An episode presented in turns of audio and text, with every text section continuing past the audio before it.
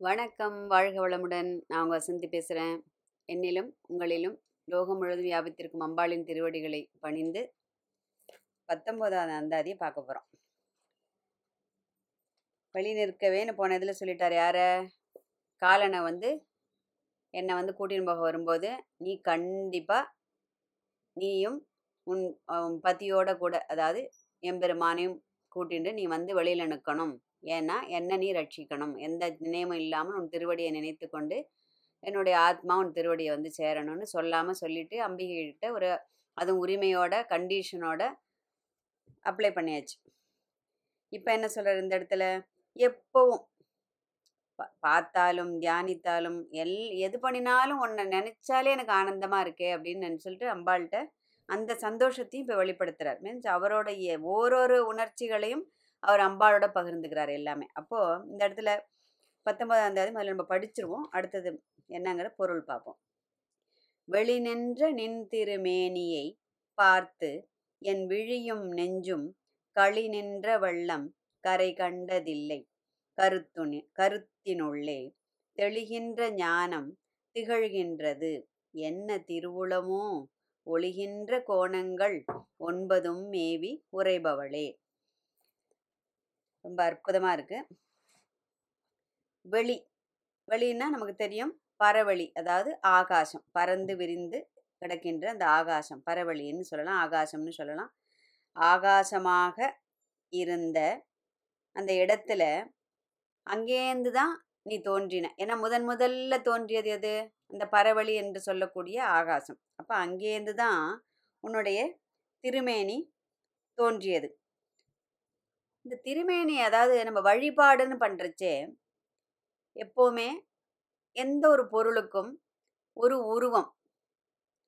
அதற்கு ஒரு டெஃபனிஷன் சொல்கிறோம் இல்லையா? அது தெரிஞ்சாதான் அந்த பொருளை பற்றி அந்த ஒரு வஸ்துவை பற்றி நம்ம நினைக்கும் போது நம்ம மனசில் அது நிழலாடும் இல்லையா? அது வந்து எல்லாருக்கும் ஒரு தெரிஞ்ச ஒரு இது உண்மை.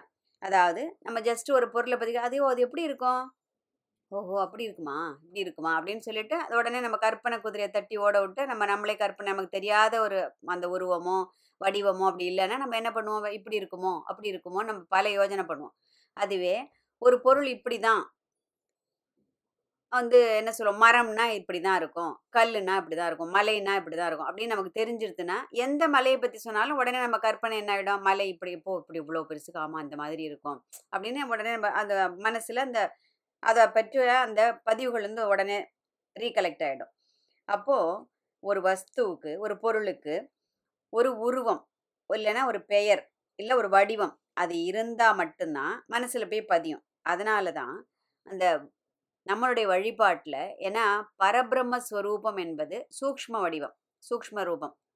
அணுவிலும் அணுவான பகவான். அவன் வந்து நம்மளோட சௌரியத்துக்காக நீ கிருஷ்ணனா நினச்சா கிருஷ்ணனா வரான் ராதையா நினச்சா ராதையா வரான் பெருமாளா நினச்சா பெருமாளா வரான் வாராக அவதாரமா நினச்சா வராக வரான் அம்பாளா நினச்சா அம்பாளா வரான் முருகனா நினச்சா முருகன் எப்படி எந்த வடிவத்தில் நாம் விரும்புகிறோமோ அந்த பெயரில் அந்த உருவத்தில் நமக்கு புறக்கண்ணிலும் அகக்கண்ணிலும் காட்சி கொடுத்து நம்மை அவன் வசப்படுத்துகிறான். இதுதான் இந்த திருமேனி அதாவது வழிபாட்டின் ஒரு தாத்பரியம்.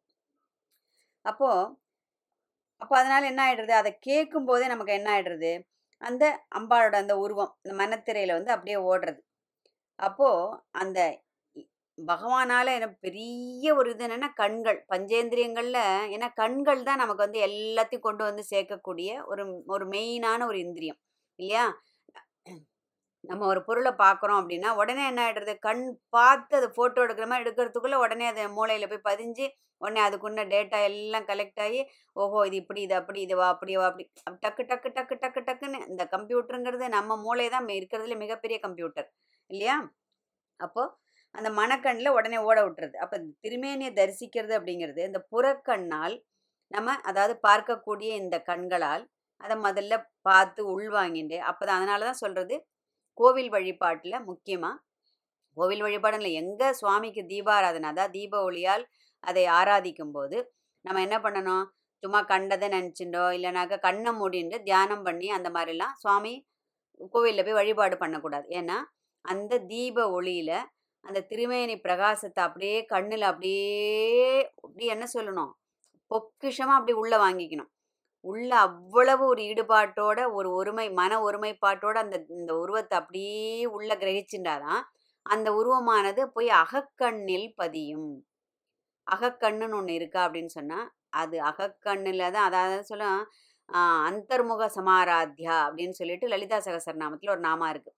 நீ என்னதான் விழுந்து விழுந்து வெளியில என்ன பூஜை பண்ணினாலும் அதெல்லாம் என்ன ஒரு ஒரு ஸ்டேஜில் கொஞ்சம் பகட்டுக்காக பண்ணுற மாதிரி கூட இருக்கும். நான் இவ்வளோ பூ வாங்கி சாத்தினேன் நான் இவ்வளோ அபிஷேகம் பண்ணேன் நான் இவ்வளோ ஆராதனை பண்ணினேன் நான் இவ்வளோ பட்டை வாங்கி சாத்தினேன் அப்படின்னு அது ஒரு சில சமயம் கொஞ்சம் பெருமைப்படு ப பட்டு கொள்ளக்கூடிய ஒரு விஷயமா கூட அது மாறிடும். ஆனால் உள்ளுக்குள்ளே வச்சு தியானம் பண்ணும்போது அது நமக்கும் அந்த பகவானுக்கும் மட்டுமே அறியக்கூடிய ஒரு அவ்வளோ ஒரு குஹ்யம் ஒரு ரகசியமான ஒரு வழிபாடாக இருக்கும். அப்போது அந்த அகக்கண்ணில் சுவாமியை நினச்சி ஆராதனை பண்ணுறதுங்கிறது தான் சுவாமியும் விரும்புகிறார் அதுதான் இருக்கிறதுலே ரொம்ப மக உத்தமமான ஒரு பிரார்த்தனை. அப்போது ஞானிகள் என்ன பண்ணுறா அகத்தில் கண்டதை நம்மளோட புறக்கண்களுக்கு அதை கொண்டு வந்து அதை உருவகப்படுத்தி காமிக்கிறா. ஏன்னா ஞானிகள்லாம் எப்போவுமே அந்த நிஷ்டையில் அகத்தில் தான் சுவாமியை ஏன்னா இதுக்கு நம்ம வந்து வேற எங்கேயுமே யாரையும் தேட வேண்டாம். ஏன்னா இது எழுதியிருக்கிற இந்த என்ன சொல்லுவோம்? ஞானியான இந்த அபிராம் பட்டரே நமக்கு வந்து அதுக்கு உதாரணம். ஏன்னா அவர் எப்படி பார்க்குறாரு சுவாமியை? அப்படியே தெளிச்சு போகிறார் அம்பாளோட அந்த ஒளி ஸ்வரூபத்தில். இல்லையா? அந்த கதையெல்லாம் நம்ம பார்த்துட்டோம். அப்போது அவர் அகக்கண்ணில் பார்த்தது தானே நமக்கு இப்போ வந்து நமக்கு அது அப்படியே புறக்கண்ணில் நமக்கு கொண்டு வந்து இதை இது மாதிரி ஒரு அந்தாதியாக எழுதி இந்த மாதிரி ஒரு கிரந்தத்தை நம்ம கையில் கொடுத்து அதை ஒரு அம்பாளோட அனுகிரகத்தில் அதை பற்றி படிக்கவும் சொல்லவும் கேட்கவும் ஒரு பெரிய புண்ணியம் பண்ணியிருக்கோம். இல்லையா? அப்போது அந்த புறத்தே கண்டதை அகத்தில் இருத்தி ரொம்ப பிரயத்தனப்பட்டு விடாமுயற்சியோட அதுதான் அபியாசம் அண்ட் வைராகியம் தான் இருக்கிறதுலே. ஆன்மீகத்தில் ஒரு ஒரு படியாக ஏறி ஏறி போகிறதுக்கு இது ரெண்டு மட்டும்தான் நமக்கு ரெண்டு ஊன்றுகோல் மாதிரி ஹெல்ப் பண்ணும். அப்போது அந்த விடாமுயற்சியுடன் அதை செய்ய செய்ய என்ன ஆகிடுறது அகத்தில் அது அங்கே அந்த காட்சி அப்படியே எப்பவும் சிரமாக பதிவாகி விடுகிறது. இல்லையா? கோவிலில் எப்படி தரிசிக்கணும்னு நம்ம பார்த்துட்டோம். அதனால் அந்த விழியில் அந்த படம் பிடிச்சதை அந்த அகமென்னும் இருட்டறையில் அங்கே ஏன்னா அது ஏற்கனவே என்ன இருக்குது அந்த காரத்தினால் நமக்கு இருக்கிற அந்த அக்ஞானத்தினால் அது ரொம்ப இருட்டறையாக இருக்கு. அது பகவானோட அந்த ஒளி ஸ்வரூபம் வந்தால் மட்டும்தான் அந்த இருட்டு விலகும். அந்த இருட்டு இருக்கிறதும் ஒரு விதத்தில் நல்லதுன்னு சில ஞானிகள் வியாக்கியானம் பண்ற ஏன்னா அந்த இருட்டு இருக்கிறதுனால தான் நமக்கு தெரியறது ஒளியோட அருமை இல்லையா? அப்போ அந்த போய் நம்ம சுவாமியோட அந்த என்ன சொல்லுவோம்? அந்த தெய்வீக ஒளியானது அந்த அகக்கண்ணில் இருக்கிற அந்த இருட்டை போக்கி விடுகிறது. அப்போது எப்படி நம்ம தியானம் பண்ணணும் சுவாமியை? அப்படி. ஒரு மனசுனா ஏகாக்கிர சிந்தைன்னு சொல்கிறோம் இல்லையா? அந்த மாதிரி நம்ம சுவாமியை நம்ம தியானம் பண்ணணும். அப்படி உன் திருமேனியை பார்த்து என் விழியும் நெஞ்சும். ஏன் இந்த இடத்துல நெஞ்சத்தை சொல்றாரு? விழியை பத்தி பார்த்துட்டோம். ஏன்னா அந்த விழி வந்து என்ன சொல்றது? அந்த இன்பத்தை தாம் பெற்ற இன்பத்தை உடனே உள்ள அது அனுப்பிச்சி விட்டுறது அப்போது அந்த நெஞ்சிற்கு அதை கடத்தி விடும்போது அது என்ன பண்ணுறது நெஞ்சம் என்ன பண்ணுறது ஒரு முறை கொஞ்சம் கொஞ்சோண்டு கொஞ்சோண்டு டேஸ்ட் பண்ணி பார்த்தா நமக்கு டேஸ்ட் பிடிச்சிருந்தா என்ன பண்ணுறோம் திரும்ப சாப்பிட்றோம். திரும்ப சாப்பிட்றோம். திரும்ப சாப்பிட்றோம். அப்போ வயிறு அடங்குற மட்டும் சாப்பிட்றோம் ஒரு பொருளை. நமக்கு போரும் போரும் திகட்டுற வரைக்கும். இது வந்து திகட்டாத ஒரு இன்பம். பேர் இன்பம். அப்போது இந்த நெ- விழி என்ன பண்ணுறது ரொம்ப ஒரு நல்ல காரியம் பண்ணி நெஞ்சுக்கு அனுப்பிடுறது. என் விழியும் நெஞ்சும் களி நின்ற வெள்ளம். ஏன்னா இந்த ஞானம் எப்படி பிறக்கிறது? அம்மா உன்னோட கிருபையினால தான் இந்த என்ன ஞானம்ங்கிறது என்கிட்ட மீன்ஸ் என்னோட நெஞ்சத்து இந்த அழுக்கையெல்லாம் நீ அரு அருட்புணலால் துடைத்தனே அப்படிம்பார் ஒரு அந்தாதியில். என் நெஞ்சு அப்படியே அழுக்கு மண்டி கிடக்கு மலம். எல்லா மலங்களும் சேர்ந்து உள்ளுக்குள்ள அப்படியே மண்டி கிடக்கு. நின் அருட்புணலால் துடைத்தனே அப்படிங்கிறார். உன்னோட அருள் என்னும் அந்த அவ்- ஒரு பெரும் கருணையினால் அந்த அழுக்கெல்லாம் நீ தொடச்சி எடுத்துட்டு நீனா வந்து உள்ள உட்காந்துட்ட அப்படிங்கிறார். அப்போ லலிதா சகசரநாமம் சொல்றது அவ்யாஜ கருணாமூர்த்தி. அவ எந்த பிரதிபலனையும் நம்ம பால் அபிஷேகம் பண்ணுவோம் தேன் அபிஷேகம் பண்ணுவோம் நைவேத்தியம் பண்ணுவோம் பட்டு வாங்கி சாத்துவோம் அதெல்லாம் எதிர்பார்த்து அம்பாள் கருணை பண்றது இல்லை அவளோட கருணை எந்த விதமான பிரதிபலனும் இல்லாமல் ஒரு பச்சிலம் குழந்தை எப்படி ஒரு அன்பு அடு செலுத்துமோ அந்த மாதிரி செலுத்தக்கூடிய ஒரு அன்பு அவ காமிக்கிறா. அவ்யாஜ கருணாமூர்த்தின்னு சகசரநாமம் சொல்றது.